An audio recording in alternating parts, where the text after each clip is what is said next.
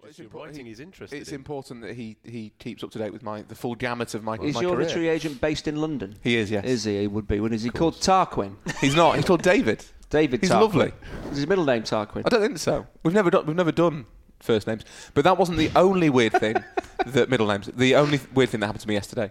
I was on the train. Yep. On the way back from my day in London, it was very exciting. I was, I was, I was all kind of het up. Just I'd, I'd, you know, I'd been in the capital in the big smoke. Did you have time? Did you have time And for sightseeing? Did you go I'd- to Leicester Square? I'd been to Madame Tussauds. and- Really? no. Anyway, so I was, I was reading my book on the train, and there was a, a chap next to me who was watching a Clark Gable film on his on his MacBook, and it was all very nice. It was actually quite. A, the fellow opposite me had a Burger King, and I'm, un, I'm unclear about whether you should be allowed burgers on trains. There's a seven o'clock to Piccadilly. It's packed. Don't eat a burger. Come on, eat something that doesn't smell. Anyway, as I got up, He, you wouldn't want to be sat anywhere near me on a train. Then Really? you don't eat a burger on a train. You don't Come eat on. kebabs on a train, do you? I spend an awful lot of time travelling around, Rory. Sometimes I just have to grab food as and when I That could can. be Is there anything you wouldn't eat on a train? It's a Samuel L. Jackson film, isn't it? What things I ate on a Kebabs train? on a train. Let's pitch it to him. The, he's, in, he's in everything. Is is SLJ being it? You I think need this. a pitch. Just just add him a script. Learn your words. So just just so we're all clear, sandwich is fine. Right. Yeah. Wraps fine. Just just a sort of bastardized sandwich. But- um, Essentially, you, you're saying cold and savoury. yeah, I think. Oh, anything sweet really you can get away with. Doesn't smell badly. Um, fruit I think is fine, but burgers like wasabi, no. Fish and chips? No. No fish and chips. The smell of oh, it's gorgeous though, isn't it? Fish and chips. Yeah, it's beautiful. I love Not fish and chips. Not in a chips, but I- small area. But don't He's in enforce. first class. He's not in a I'm small not in first I was class. gonna say, Anyway. I'm surprised Hey. anybody was eating a Burger King in first class. You get a meal. So I'm not in first class. I had to buy a ticket the, on the day of travel. I'm not made. I'm not made of gold, am I? Jesus Christ! Well, if you went to London, the streets are paved with it, so surely you just heard picked it that. up. but I was also mud and unappreciated. Um, the, um, so it turned out that the guy sitting next to me uh, is a man called Neil Gibbons, who I am friends with on Twitter. We've been friends on Twitter for three or four years. And he, as I was getting off, off at Stockport, he said, "Are you Rory Smith?" And I said, "Yeah, you're you're Neil Gibbons, aren't you?" Which is very odd. But Neil Gibbons writes Alan Partridge. Really? Or is, Robert, Imagine is it that. Robin Neil What Gibbons? it Rob, Gibbons and Neil, they're twin brothers, yeah. Wow. So I was sat next to the writer of Alan Partridge on the train, Oh. and I didn't know. So we shared a cab back. Did you do it? Did you do the aha? No, of course I oh, didn't. you should have done. But it was it was it, so impressive that even when, when I got home and told Kate, she was like, "Oh my god, that's amazing." And you and Kate are known for not sharing the same interests in terms of comedy. Uh, i.e., you, you one has a sense of humour. She kind of likes Partridge. She kind of gets it, but she doesn't massively. She doesn't love it. I think if I think do you think women generally get partridge? I know women who do and women who don't. I think we ah, can't that was generalise about exactly women. the right answer. That question No, was way saying. too loaded, 'Cause and don't Nikki's ask it again. Big, she just does not understand. David Brent, Alan Part, and I think these are the best c- co- Yeah, comedy they're, quite, characters. they're all quite blokish comedies. Are aren't they? they? Do you think yeah, so? Yeah, ma- male sense of humour, friendly Okay. comedies. I, I, I watched the Partridge. Was it Alpha Papa? The Yeah, Alpha Papa, yeah. I watched that by myself. I didn't bring Katie into the really. equation. She would. Should have forced If her. we were, if we were, yeah, there's no, Well, Gemma and I, that's the fork in the road. Family Guy, American Dad, which I know Yeah. splits you and Kate, Rory. You, In that you I like them disagree she doesn't, completely. yeah. Um, but we, we we split at Partridge. She sees no humour in it whatsoever. so would Really? you, would you watch like a, a, a chick film? Would you watch something like that romantic? Would you like a? Would do, you, you, do you want to carry on massively stereotyping I, for the I length tell of you what, this? just Chinch, saying. Chinch, can I shock you? Can I shock you? Go on then. I like wine. No, um, Rose. My cheese. the um, I love a rom com. I I absolutely adore You rom coms. I do. I love them. You adore them. I adore rom coms. What's your favourite one? I, I tell The you what, Wedding I, Planner. I love the work of Catherine Heigl. I'm not gonna lie to you. 27 dresses. Twenty-seven dresses. there's there's lots to appreciate about uh, Catherine Heigl. It's just ni- it's a nice way of like Hitch Is she good looking?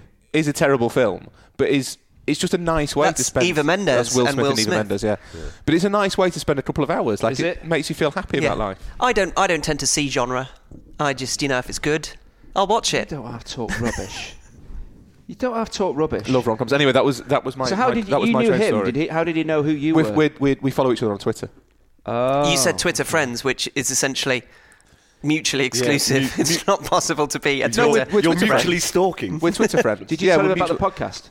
No, no. Why? We shared a cab, but we were chatting about Partridge. should have cards with the podcast on. He's got too many other things that he was probably selling onto him than he was. The, book. the- the that book he wrote. way- set piece you menu. know that that. Go and mention the Well, book again. When he said, yeah, the award-winning book. the yeah. award-winning book. When he yeah. said earlier, even I was asked read, it. I was reading my book on the train. What he actually meant was I was reading my My book on the train. That's not true. I've not read that book. I've not read it. I had to, it's coming out in paperback in February. Which book's that? the book that I wrote that won, a, What's it an called? award. It's called Mister Chinch. And it won awards. it, wa- it was the Sunday Times Sports Book of the Year. Excellent. We'll have to and get that. deservedly so. I have Yeah. a copy just so. uh, just downstairs, so I'll, I'll go and get soon. one. Could you sign me a copy for my birthday? Absolutely. I'm not buying it. Only Yeah. of the paperback.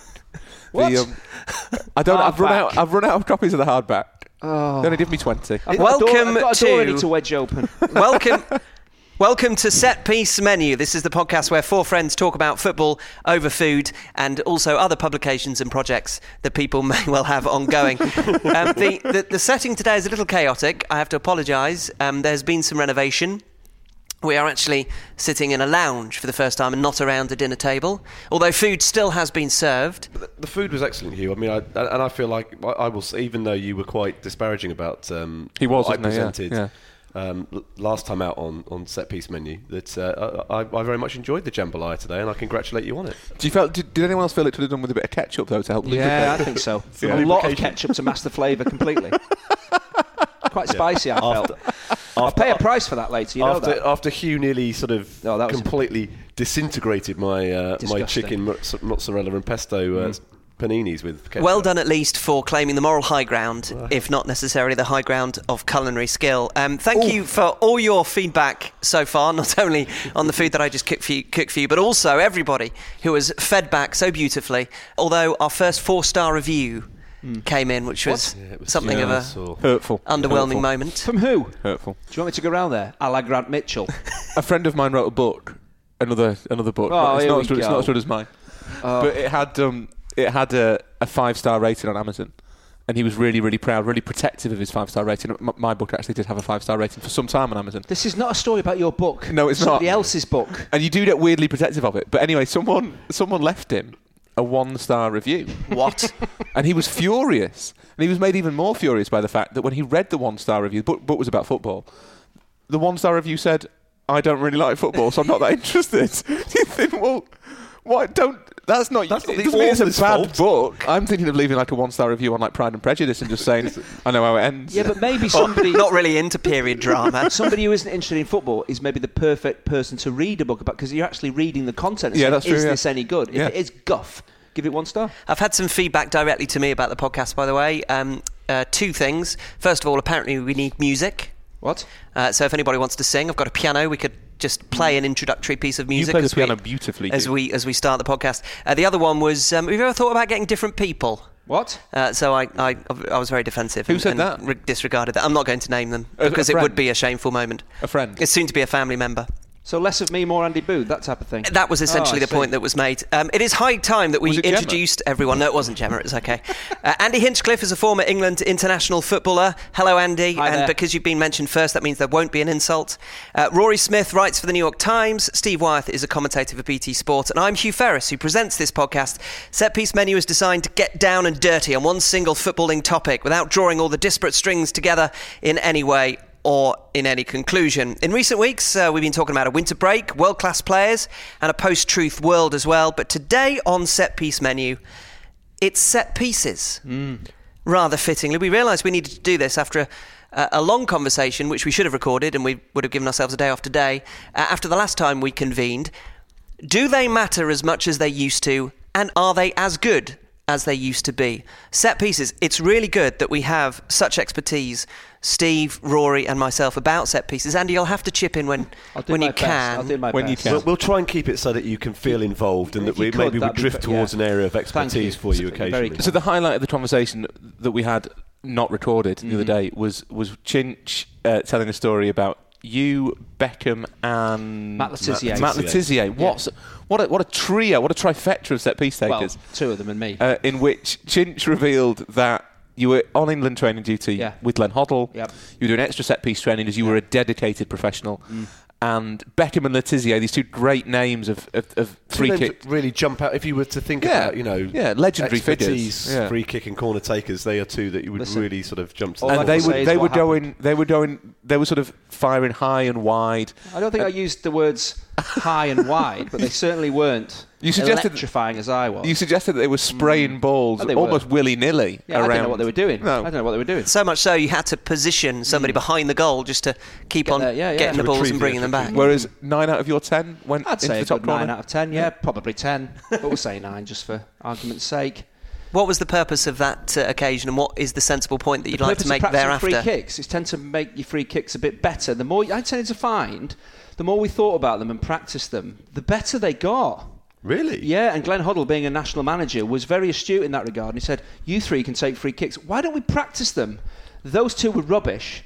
And he came over to me and said, "That's amazing what you're doing. Tell me the method that you use." So I explained to him what Willie Donachie And what me was the method that you used? there's a relaxation technique that you use before you strike a ball, and then all the things that I've been taught about in terms of how you strike the ball, the contact with the ball being the most important thing. So it's working. Everything depends on how you strike the ball. The wall's immaterial, the weather's immaterial, the goalkeeper's immaterial. It's all about the practice that you put in and actually how you strike that ball, because that ultimately is, is what ends up with the ball in the net. What's the relaxation technique? Um, it's just a it's a it's a mindfulness. I don't want to go into it too much because you'll all fall asleep. Did Eileen Drewery help you with it? I, I did meet Eileen Drewery once. She got very hot hands. But then again, the radiator was on, so she might have. yeah, I met her once. Yes, she was interesting. Did Yeah, she it's did she help you with that sort of thing, or is that just what Willie Donachie had No, she you? helped me with a lot of other stuff. You know, the other issues that I have, but not free kick taking. You know, all the other issues I have. Was she was she previous lives, Eileen Drewery? No, that was the That was Hoddle that was the insult that cost Yeah, Hoddle cost his his job. job. Anyway, can we get back to the, the, the point of the question? It was, So w- do we all believe that corners are a bit rubbish now? No, I've got a bit different question. now? Oh, better. A better question. We'll do What, that the one that later. he's given us? No. So, where are you trying to hit the ball? What? Where is the spot? Where's the sweet spot on the ball to take a free kick? Where is the actual sweet spot what on the ball? bit of the ball were you aiming for? Low on the ball? Were you aiming for high on the Well, ball? if you aim low on the ball, it goes too high. If you aim too high on the ball, it goes too low. So you have to aim for the, the midriff. Oh, Almost Does the the ball have spot. a midriff? Yeah, the sweet spot. Yeah, but it is all about that contact that you make. So that's like golfers do. If you see golfers on the driving range, a lot of the time they just practice the swing. They're not bothered about where the ball ends up. They'll know where it ends up because of how they make contact with it on the putting green. It's the same thing. So the concept comes from that, and that's the way. And I'd obviously heard stories about how Zola used to practice at Chelsea. I think Graeme Le Saux, friend of mine, Graeme Le Saux, Friend of mine as well. colleague. Really? Yeah. Yeah. Really? Probably do, my- do you call him GLS as well? Probably or- my probably my favourite ex-England left back. Phil Neville? You No, no. So GLS. Anyway, GLS. yes, he every used to tell me about how I much. worked quite a bit with Tony Dorigo. He'd, he'd, be, he'd be your most favourite. and I went to school with his son Dorito. Oh, I've got there so go. many left back connections. It's ridiculous. We're Anyway, talking about with it. Dorigo, not Doritos. Dorito, yeah. Dorigo, yes. Didn't go to the school with the son of the guy who made makes Doritos. So anyway, where you strike the yes, so you talk about where you strike the ball. Yeah. Yes, of course, yeah. If you're trying to get it up and down, then clearly, if you strike it too high or too low, it's not going to do what you want it to do. But it is all about head. It is all those classic things like the rugby. We used to watch the rugby um, kickers at uh, Sale. I used to live around the corner from Sale. I was sent to watch the guy practice the. ru- I know the again the ball's static. Mm. What what you're aiming for is is a set target. In football, it's the same. But everyone says, "Oh, you got a wall, you got a goalkeeper." No, you haven't. You got a top corner, and that's not going to move. So that what I was practicing was getting the ball from where it starts to where I want it to end up. And what so the about- rugby kickers, golfers. the the sweet spot of your foot. What? Which part of your because players now are striking it with all different parts of their foot. Don't get what, that. What part of your foot Well, it's the, would it's you the, kick it's the instep. It's the it's the three quarters of the way up your instep. If you look at the best, who's the best free kick taker we've all seen in the last twenty years? You Andy put- Hinchcliffe. Andy Hinchcliffe. uh, forget me, guys. Forget me. David Beckham is the David best striker Yeah, yeah, Of, of a ball I've ever seen. And if you look at his method of striking the ball, that's absolutely what he used to do. And I, I would say the best free kick takers from a certain range, 25 yards, always do that style of free kick. They don't go for this Ronaldo style or Well- just blast it and hope. So I would, Steve, being a connoisseur of the European game, Yeah. would no doubt join me in suggesting that Beckham is probably the best in-step free kick taker of the last 20 years, but the best free kick taker of the mm-hmm. last 20 years is Juninho Pernambucano, the Lyon Juninho, who invented the Ronaldo, te- the knuckleball technique of, of free kicks, hmm. of making the ball kind of appear to judder in the air, like the old Mets advert, if you remember. So they're saying that the would be Man. more effective, or was he so good at it that it was very effective? But if you, go, if you took a bog standard footballer like yourself or Steve or Hugh and stood in front of a ball and said, "What, what, which I way would aspire you to bog strike standard it?" Yes, I don't you think my the- standard is bog. Would you go straight down the Ronaldo, or would you open your body out and do what? Whenever I took free kicks as a younger man, I tried to curl them. Whip them? Yeah. Yeah. Would you do the same? Didn't Steve? work. Absolutely. Would you do the same? Absolutely. Yeah, I Oh, wasn't pointless very good asking at you. it, You're bloody hopeless. it wouldn't reach the goal. you do have spindly legs, don't you? But it is interesting. There has, as Hugh says, there has definitely been a change in the popularity of that technique, that knuckleball technique But is it because of Ronaldo? that Juninho invented and Ronaldo has made popular. Is So definitely who's much this more guy? common. Tell me this guy. I've never heard. of him. Juninho Pernambucano. He played for Lyon. He was a. a sort of I don't know tousle-haired Brazilian. I guess is the Okay. best way to describe Where it. did he play? he was an attacking midfielder. In what? What? Oh, in uh, when did he play? late nineties, two thousands. Have you heard of him, Steve? Yes, Yeah, I but know. yes, I, know. I don't quite. Yeah, yeah, I know who he is, but I don't quite buy into the fact that he was m- more prolific as a free kick taker Scored, than Beckham. Was. scored more free kicks than anybody else. but Record. He's a record But was holder. I that think. was that volume of was that based on volume of free kicks? Well, the- was it, I mean, the- we were talking. It had a better percentage. Well, that, that's the difficulty. So Ronaldo, who's accepted as being very good at free kicks, if you actually look at Ronaldo's percentage of goals he scores from the number of free kicks he takes, it's not that good. it's like Roberto Carlos, famous Yeah, for scoring one one, free kick yeah. and then got about 1% of the Yeah. subsequent free kick. I suppose it is going back to what gives you the best chance of scoring. And if you have a free kick taker who's got a specific way of taking them and it's Yeah. effective, then clearly he's going to do that. But if if you t- there- there's certain styles of if there is this this straight on approach or there's the open the body out, whip the ball, I would always consider the Beckham style of taking a free kick as most likely to succeed. Whoever was taking it, because you're more in control, you've less you're less reliant on the wall breaking up or the goalkeeper moving. But you said something a moment ago, which is like Willie Donachie told you to not pay any attention to the weather, to the wall, to where the goalkeeper was, because Yep. the way that you struck it Yep. should be better than all of those just to things. explain who Willie Donachie is. By a the way, former, a former coach Yeah. of yours He came and to- Manchester yeah, City, when- Everton yeah. and Manchester City. Uh, Everton, yeah, Joe Royle, Willie Donachie came in, and some of the stuff. Sorry, just the Everton, yeah. Yeah, some of the, the he came to Sheffield, actually Sheffield Wednesday as well. He came there for a while, but again, a lot of the techniques in terms of body shape and how you defend and how you move and how your footwork. But taking set pieces was a big because obviously they came in at a time we needed to win games, and they probably saw what I was maybe capable of doing, and we worked incredibly hard. And then he taught me this this process of actually trying to play the percentages, make it as hard as possible for the opposition from say corners, but from free kicks when I'm in total control of what happens. No one else is in control of it. The goalkeeper's not. He's reacting to what I do. The wall is reacting to what I do. It, the, ball. How long? How long would it take from 25 yards from from foot to the back of the net? You're looking at a second and a half, maybe. The weather can't really come into play because the ball is moving that quickly. It's there before the wind can get hold of it or whatever it might be. So that's what I was taught. And actually, it's just it's a completely different way of of thinking about taking a set piece because normally you look at where the wall is or you look at where the goalkeeper is and then make your mind up. No, my mind was made up even before the free kick was given because as soon as that ball is placed down, my, my concentration is on myself relaxing, listening to my breathing and making sure I strike that ball. Where are you aiming for then? Top the same, the same time every time. If you're there's- taking it from the got- I've left hand side, the top opposite. corners, and the I, I just one. make a split. I say, right, that's the way I'm going to put it. In the wall, it's, it doesn't matter because the trajectory I play the ball on, the wall won't be able to affect it. The goalkeeper won't be able to affect it. Doesn't how, doesn't you obviously can't you, if you're a yard out, you're over the bar or you're wide of the post. But what you're looking to do is be so precise that the goalkeeper doesn't matter how athletic he is or, or how he reads what you're trying to do. There's no way he's going to save it. So, so this is this is interesting to me because I would, from commentating on football or from watching football as a fan, when you see the player place the ball, you are assu- uh, assuming he's taking all of those criteria into his thought process. No. His aiming has got to factor in whether the wall is slightly left or right of where he would prefer it to be. So, so you're telling me that a good free kick taker mm-hmm. will, it, once they've made, in the same way as a, a, a golfer with a drive or a, a, putt, if they hit th- that ball as true Yeah. as they know they are capable of, that ball is going to go into the back of the net, Yeah, and yeah. there's and there's nothing the goalkeeper or the wall Well, the goal, of course, you have. If the wall were to jump for some reason, jumps 12 feet off the ground, and actually someone gets a head on it, again, there's nothing. But the chances of that happening, or the chance of a goalkeeper, if, if he leaves you a section of the goal to shoot for, if I put it in the top corner, whether he's in the right side of the goal or not, it's still going to take something incredible. So I do as much as I can do. If he beats me in the fact that he's actually so athletic and, and, and reads it to a degree and actually gets there and make a save. Yeah, It happens, of course it happens, but then the goalkeeper has actually outdone you. But you've done, you've not made life any easier for him. But the chances of that happening regularly, it just didn't happen. With the, that, that's why I was taught the method that I was taught. So, do you think other professionals would benefit from that advice? Because that seems to be that if the only variable is you, Mm. Yeah. the free kick taker, Yeah. then blimey, you'd spend ninety percent of your time Well, like, practicing that. like wouldn't at? Everton, when a free kick was given in wide areas or from 25 yards out, nobody else even came over and said, I'll have this one because I was taking them because that's the work that we've done. That's the, what's the point in practicing 60, 70 free kicks twice, a, you know, uh, three or four times a week? If Anders Limpar wants to come over and say, I'll take this one. No, you're not. That never happened. So I can just put the ball down and it's all about me because that's the practice I put in during the course of the week. So, So no min- one else interfered with the fact, whoever, we didn't decide on who was going to take it. I was going to take it and everyone knew that, and I knew that. So that's the that's the practice I put in. So on a match day, it wouldn't change. That wouldn't change at all. So you're in your role as a co-commentator for Sky now. You're sat, sat up there in a gantry, and the minute you see a discussion amongst players as to who's going to take doing? it, well, it's just distracting. yeah.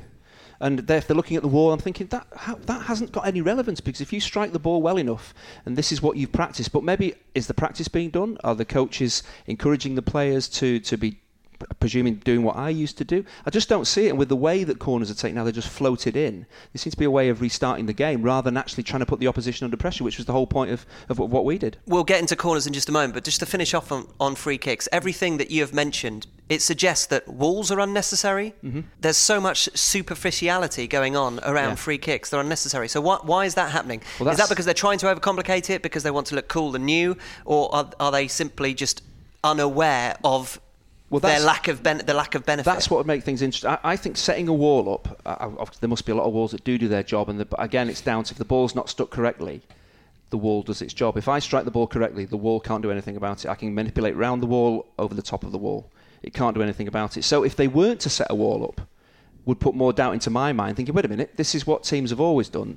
If they were just to scatter in the penalty area and give me a target from 25 yards out with maybe two players standing on the posts, okay, your players can go st- stand on the goal line as well. But that would make it harder for me. Setting a wall up, actually, I think gives me a huge advantage over the goalkeeper because I've got a bigger target to aim for, and those players are all in one bunch, and they're not going to affect what I do anyway. But if you scatter those players about, I, I, it would definitely put doubt in my mind. So I have a long-standing grievance with the concept of the wall. I think the wall is one of the stupidest things in football. I've known this about you Yeah. as long as I've known you. Exactly. it's one of the first. Hello, things I'm Rory. I hate walls. It's one of the first things I say to people when I meet them. It's actually how I seduced Kate.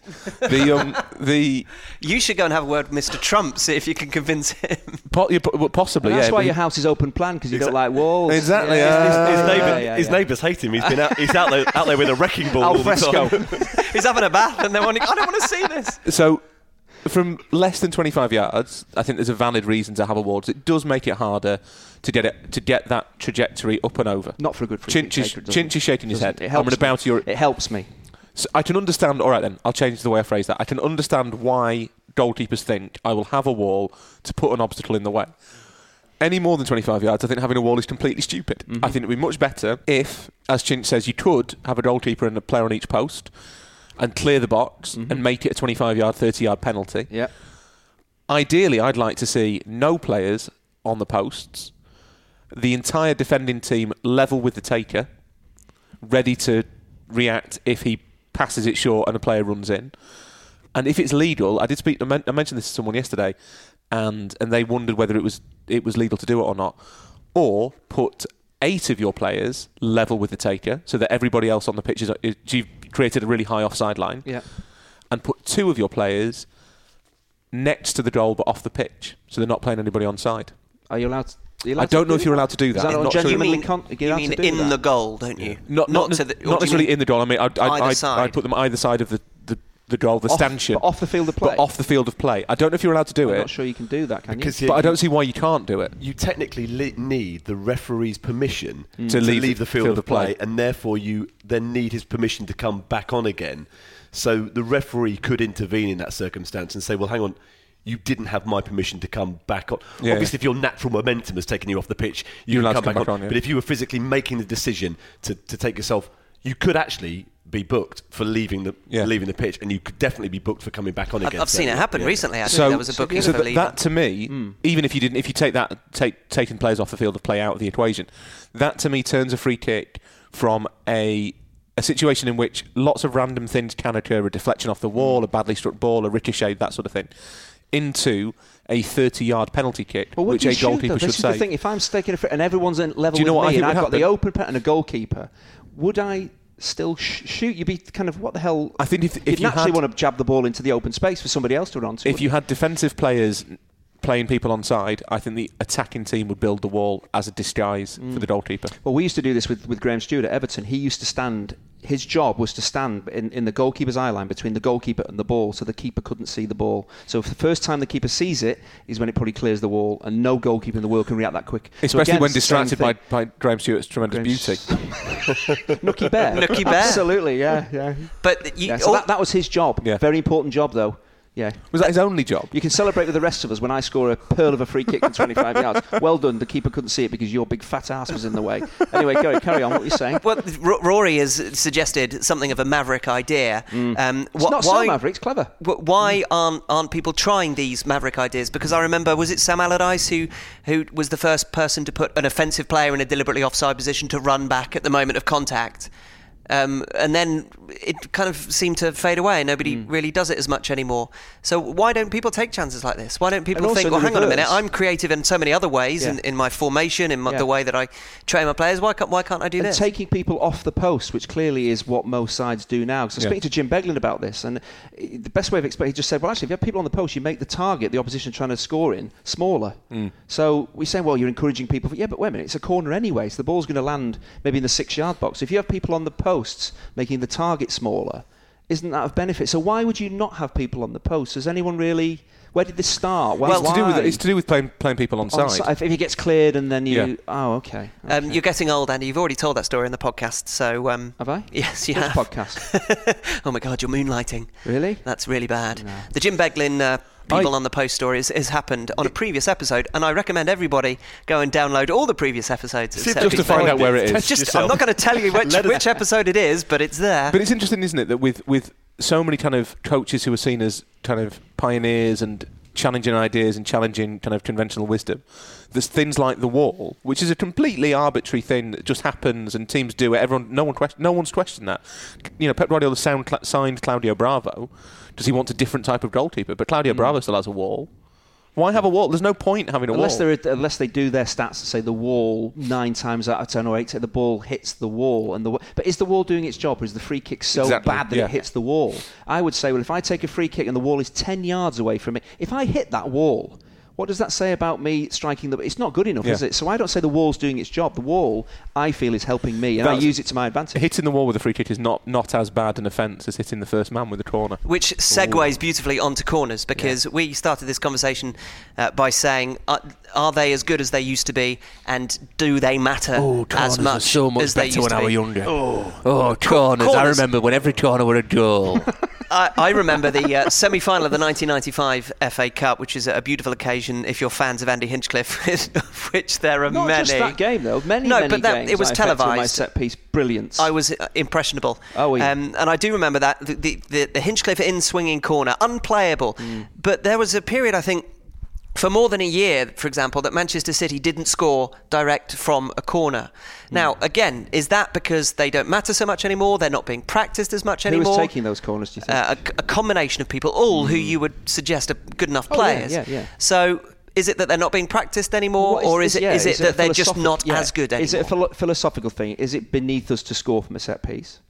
Uh, do we not have the people capable of delivering what we want? But surely, a, play, a right-footed, left-footed player, that's what I don't understand. You see so many good left-footed players not taking corners out on the right-hand side, like I used to do. Whip it. It's a natural thing. A left-footer can strike the ball so beautifully. Would you not want somebody?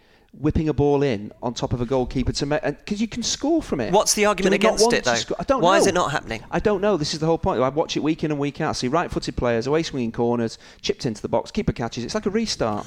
And it doesn't. Not all teams. Surely there must be teams on the continent that maybe take it more seriously. are- But, a lot of it I see happens. in the same way as maybe free kicks aren't as good or don't seem to be as good as they used to be because goalkeepers might be better, hmm. could it be that corners are less effective? And corners are a really hmm. ineffective way of scoring goals. Hmm. You look at any basic analytical kind of summary of, of football. You, it's, I think you get a chance from one in every nine corners, and you score a goal from something like one in every 50 or something like that. G- goals don't come from corners. That thing where fans. Unless I'm taking them. Unless why, Ginger's ta- so, taking them. so why, when when a corner is given in a match, why is there this huge surge in noise from only the in? England. Like- only in England. It baffles everybody else. Uh, it speaks to Italians and Spaniards. They're completely. They have no. They don't re- really get why English crowds cheer when there's a corner. So it is a restart. Well, we used as to, Ginge was saying, No, it's, it's yeah, just a yeah, way of yeah. restarting. But we used to work backwards and say, well, we work so hard in general play to get the ball into the danger zone, which is normally the six-yard box. If you have a free kick or a corner, why would you t- not take that opportunity Yeah. under no pressure to d- deliver a dangerous ball into an area? Presumably, you're trying to. But what was going affect to say during was, the course of the game. could it be that the reason that corners have seem to have diminished in importance is because marking schemes are better? Well, this Um, is this is a this is a theory that that teams are spending so much time practicing defending set pieces Yeah. because they view it as being a terrible way to concede a goal Hmm. that their mindset in training for set pieces is learning how to defend them better rather than learning how to exploit them to their advantage. And that anyone who's taking corners or free kicks in and around the penalty area in training is doing so for the benefit of learning how to defend them better Yeah, yeah. rather than learning Well, how wonder- to take Because- them. Well, I wonder what so it's do. embarrass- it's for the benefit, embarrassing to concede via a set piece. Do do teams in this country particularly not feel as embarrassed to concede by a set piece? Set pieces, like Rory said, people are celebrating corners in this country Hmm. and they're not celebrating corners elsewhere. Is that because teams in this country are better at scoring from set pieces, or that they don't feel so embarrassed I just- to concede I think from tradi- set uh, traditionally, I think traditionally there were more goals from set pieces in England than there were elsewhere, which is why you get this thing of we've got a corner, this could be a goal, even though it almost certainly won't be. There's a 1 in 50 chance it will score from this situation, and there's only 30 seconds of the game remaining. I find it How amazing. cynical you are. the the um like yeah you watch some teams like good players who can't take corners. I find that like James Milner, Yes. great player, can't take a corner. Stop taking corners, James. Please stop But they taking must be being told, presumably, to. But again, it, if the way I took, co- I- I- you talk about how teams defend set pieces now. Apart from having people on the posts, nothing has really changed. So they might well have two extra bodies. Mm. But we used to use defenders as something to our advantage because if we deliver the ball correctly, it's moving back in towards the, the goal at pace. It's flat. The goalkeeper can't do anything. For a defender, doesn't matter how, however many you have, they're under pressure from Mm. attackers as well. I don't see how they would still say, well, we've got a way of combating this because myself as a defender, it's the worst possible delivery into a penalty area that you would. That's actively what you don't want. So how are they just for two extra people, say, or, or some a, a striker coming back, three extra people in there? Is that going to make it any easier to defend what I was trying to do? But I don't see a lot of people doing what I was taught to do. Which is what I find interesting. Not saying my way is right. I'd be hmm. happy if you're chipping it in or floating it to the far post. You if kind this of is are. more effective, uh, you basically am, yeah. But if it's more effective doing it some, but I just don't see people going over, putting it down, and saying, "There you go, have that." Goalkeeper's going to have a real problem here. Defender's going to have a real problem. and you hate short corners. I just again we, we worked on the theory. If you're trying to get the ball into it, again, if you've got no one to deliver it well into the danger zone, take a short corner and try and build. Fine. But- but if you you're- do, why why would you take it short? because it's a restart. So, for example, exactly, if yeah. you're on the continent and, and you Yeah. feel slightly differently about corners, you want to restart from a position which is in the attacking third in a dangerous area. It's So you build up from, hmm. you know, t- people work a lot, you very accept hard to get there. So and you accept that corners are not an efficient way of scoring goals. Depending on maybe how you this is the whole thing. Surely it's got to be more efficient the way that I was because I we played the percentages we tried to do all the things that made life really uncomfortable. Okay you're not going to score one in every three but certainly it's got to be more than the percentages now and say well mm. one in every 50 or something. It had to be you were giving yourself much more of a chance than that from, from what we were trying to do because we did not say we scored from every one of them. But I'm sure it was more than it was more threatening than that. It had to I be. do find it amazing you say about good players and people not teams not having someone to deliver a corner or a free kick. who's in the Pre- we're talking about Payet in the Premier Yeah, League you- how many how many Payet others- and Eriksen, I guess, are the two the two genuine specialists in the Premier League. But what I find bizarre is, and Steven Gerrard's the best example of this. Steven Gerrard was a wonderful technical player, but could not take corners. Just was a terrible corner taker, and no one seemed to want to say to him, Steven, like we, you know, you're great at everything else, but please stop taking corners. They're awful. But it's amazing that someone like David Silva, we talked about Man City, Silva's technically mm-hmm. a wonderful player. His technique is flawless. Mm. Does it, why is he not not only taking free kicks but scoring from free kicks? Does it's it's just shooting? I always find that this another another well, he doesn't shoot in open play either. well, exactly. But uh, like Xabi Alonso, wonderful passer of the ball. Could put the ball on a sixpence from 70 yards.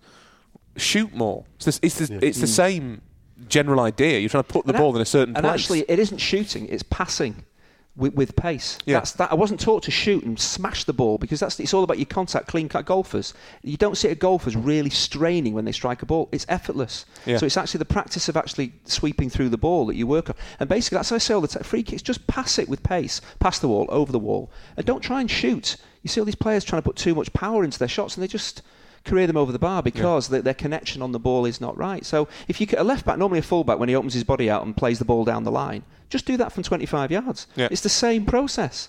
But things seem to change when the ball is static and it's 25 yards from goal or it's a corner. I've got to do it another way. Well, just pass it into the box with Yeah. pace. it, it's not an entirely lost art. I think try and add a little bit of optimism. Miralem Pjanic at Juventus hmm. is both an excellent corner taker and an exceptional free kick taker. He- he's up there in the he's, he's, he's got Pirlo numbers in terms of hmm. his conversion rate from free kicks around the penalty area, and Hakan Çalhanoğlu at Bayer Leverkusen in the Bundesliga, although he's just dropped off a little bit over the last twelve months, ha- had an exceptional hmm. run where he would when when but when Leverkusen had a free kick around the penalty area, it all it felt to their fans as good as a penalty kick. Hmm. So proficient was Çalhanoğlu, and he is still a, an excellent corner taker. So it isn't an entirely lost art. I just think the thing that makes that perplexes me about it is that people aren't trying to replicate that Yeah. and Yeah. practice to become as good as those players We or as, yeah, yeah. as Chinch or Yeah, Beckham yeah. or Le Tissier Well, were thanks, yeah. at um, We see I, I threw you you, in see- the mix But there. when they do try and do that by getting the most adept technical player to take a corner, Hmm. if it's a striker, everybody's why on earth are they taking the, Yeah, the corners? the they Harry need Kane to be the Kane or? Thierry Henry Phil used Jones. to take to take corners. Phil Jones, I'm sure, does it brilliantly as well. But they, they, these are there's an there's an outrage, an uproar. Why are they taking? Because because they're technically Yes. the most adept at taking it. But Yes. as soon as they go out and to, hmm. to do something slightly unorthodox, hmm. It's suddenly because it doesn't assume, matter. everyone assumes that the number nine, it's a tradition thing, it's a convention thing, the same as the wall. Everyone assumes that the number nine is not, whether he's the best corner taker, is, t- is kind of deemed irrelevant because we, although we love corners, we don't think about the science that goes behind them. Mm. We assume that the number nine should be in the box, getting his head to the ball, mm. scoring a ro- you know a rocket header, goal. Everyone cheers, isn't it? Aren't we English? Brexit, come on. that's what that's what people think. I find it baffling that set pieces which are a learned skill. They are about talent. They're obviously about talent, mm. but they are also something you can acquire the knowledge of how to do. Just as Yeah, yeah. says, it is a Yeah. it's a it's a method. Yeah. I find it amazing that more players, Çalhanoğlu, you presume, practices all of the time to take free kicks. He's not natural. He, he He's obviously not. has natural he wasn't ability. bu- doing that when he's four. Do Yeah, you know yeah. what I mean? He was. He, he didn't happen to just be born and be like, "Oh my god, I'm brilliant at bending the ball." And that's the line about Beckham as well. He, Yeah. would, he would practice hours on end. It's interesting that Steve says about um, a free kick for Çalhanoğlu being as good to Leverkusen as a penalty. I remember when I was playing Sunday League, we couldn't defend corners. so it got to the stage where I remember Darty, my captain, saying that there was going to come a point where the opposition would would get a corner and just wheel away and celebrate. And was- So what did they do that you was so undefendable? They put the ball in they the put box. the ball in the box and we couldn't head it. That's mind blowing, isn't it? And it was every team as well. Every every team seemed to put the ball into the box and we Could the couldn't handle goalkeeper not just come out and catch it? Oh no, he was useless. Were you the common denominator though? Were you the first man who used to duck every time the ball came near you? Do you not? Uh, Got product on my hair. I can't head it. Not the face, not the face. I'll, Some- sa- I'll sound really touchy now if I say actually I'm quite good at heading the ball, and that I was the one person who had to go and win it. But Is I can't. 'cause- I couldn't go everywhere. You've got a face that's never headed a football in its life. That's not true. Come on now. But is that is that is, is that a veiled compliment? You telling me I'm handsome? Chicks? That's really Well, nice. You know how I feel about you. Yeah. I feel like we should draw it to a conclusion before we get uh, too sad about another Sunday League story. That They're the saddest stories that we tell on this podcast is poor Rory and his terrible Sunday League career. Um, but before we go, we all have one more story, and it is a, a soccer story. It's time for never mind Jackanory. What a soccer story! Uh, a tale from Andy's playing days that have had all adult behaviour and libel where the details are removed. Um, Andrew, the floor is yours. Really? Again? This, this is back at Everton, Neville Southall. Wonderful, wonderful goalkeeper, completely eccentric. His training, his training was absolutely legendary. He used to bring the young kids goalkeepers in at eight o'clock in the morning. Neville always used to arrive in his training gear, and then after training, he'd shower and go home in his training gear. I only ever saw him once in his, his own clothes. He looked like Shakin' Stevens. It was appalling. It was denim on denim. I've never understood why he The did Toronto that. tuxedo. Oh, it was awful. So anyway, but anyway, he used to get all the kids in at 8 o'clock in the morning, so there was four or five goalkeepers from, you know, 16, 17, all the way up to Neville. And he used to work three, uh, he used to work so hard in the muddiest area of the training ground as well. He hated doing shooting practices, so he'd never get involved with the other players. Everything was, the goalkeepers go off and do their stuff, and he used to train for hours. And at Bellefield, the training ground, this is one of the earliest memories of him. Uh, We came back in after training. We were all in the in the dressing room, getting ready to go and shower and everything. Neville comes in, gets all his kit off. That, that was a sight. Absolutely filthy, head to toe, covered in mud. So we go into the into the showers and stuff. Neville starts washing up soap and that, and gets a nail brush. So he's trying to clean himself with this nail brush, which is clearly never going to do the job because he, he just looks like he's been down the pit. So he looks in the corner and there's a sweeping brush, a yard brush, a hard bristle yard brush. He goes over, he takes the pole out of the brush and proceeds to clean himself with the head of a sweeping brush.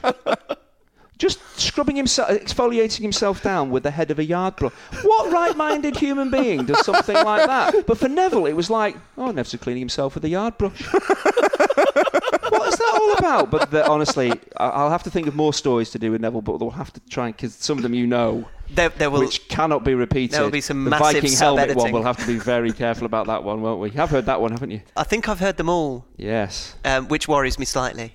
All may have to go, go go through it with some sort of fine tooth comb, uh, which for Neville would be the size would of a not house. do the job. um, thank you, Andy. Uh, please do, everyone, um, subscribe, share, and review, even if it's just the soccer stories that you're reviewing. We do humbly ask you to continue to find room for us in your podcast schedule, uh, particularly if the room that we ask you to find for us is slightly inflated, as it has been today. I don't know whether it was just the excellence of the jambalaya giving everybody a sense of great energy and Someone, fervour. one of our reviews does say make it longer, though, doesn't it? Uh, I think at least one, Yeah. Yeah, Can we- can we two- do that? two now. which Can we do that? legitimises us completely. But can we do that or not? No, this it's supposed to be a, a, a bite-sized insight into our Mm. footballing thought process, and hopefully people will pick up the conversation catchy. themselves. I thought we had it at half an hour because it was that's how long it takes people to commute. Yeah, yes, that's how we're that's, bloating slightly. that's how long it takes people to commute if they live in Manchester Or other great northern cities. or other great northern cities. Anywhere in the northern powerhouse. People I work with in London are completely perplexed that it only takes So why can't we half do an a, hour to get why can't we do a do like a- London-based podcast that's 45 minutes or Well, an I hour? think No, this one may well be our Yeah, London well, commute podcast. Should we do we a, go. like a two and a half hour one for people on Southern Rail? Is that the way to do it? or who have to walk. Rather fittingly, uh, it is the London Commute podcast for your literary agent, for example. Absolutely. Who, Oh, who yeah. now will be able to listen and know more of Andy Hinchcliffe on a perfectly commutable length.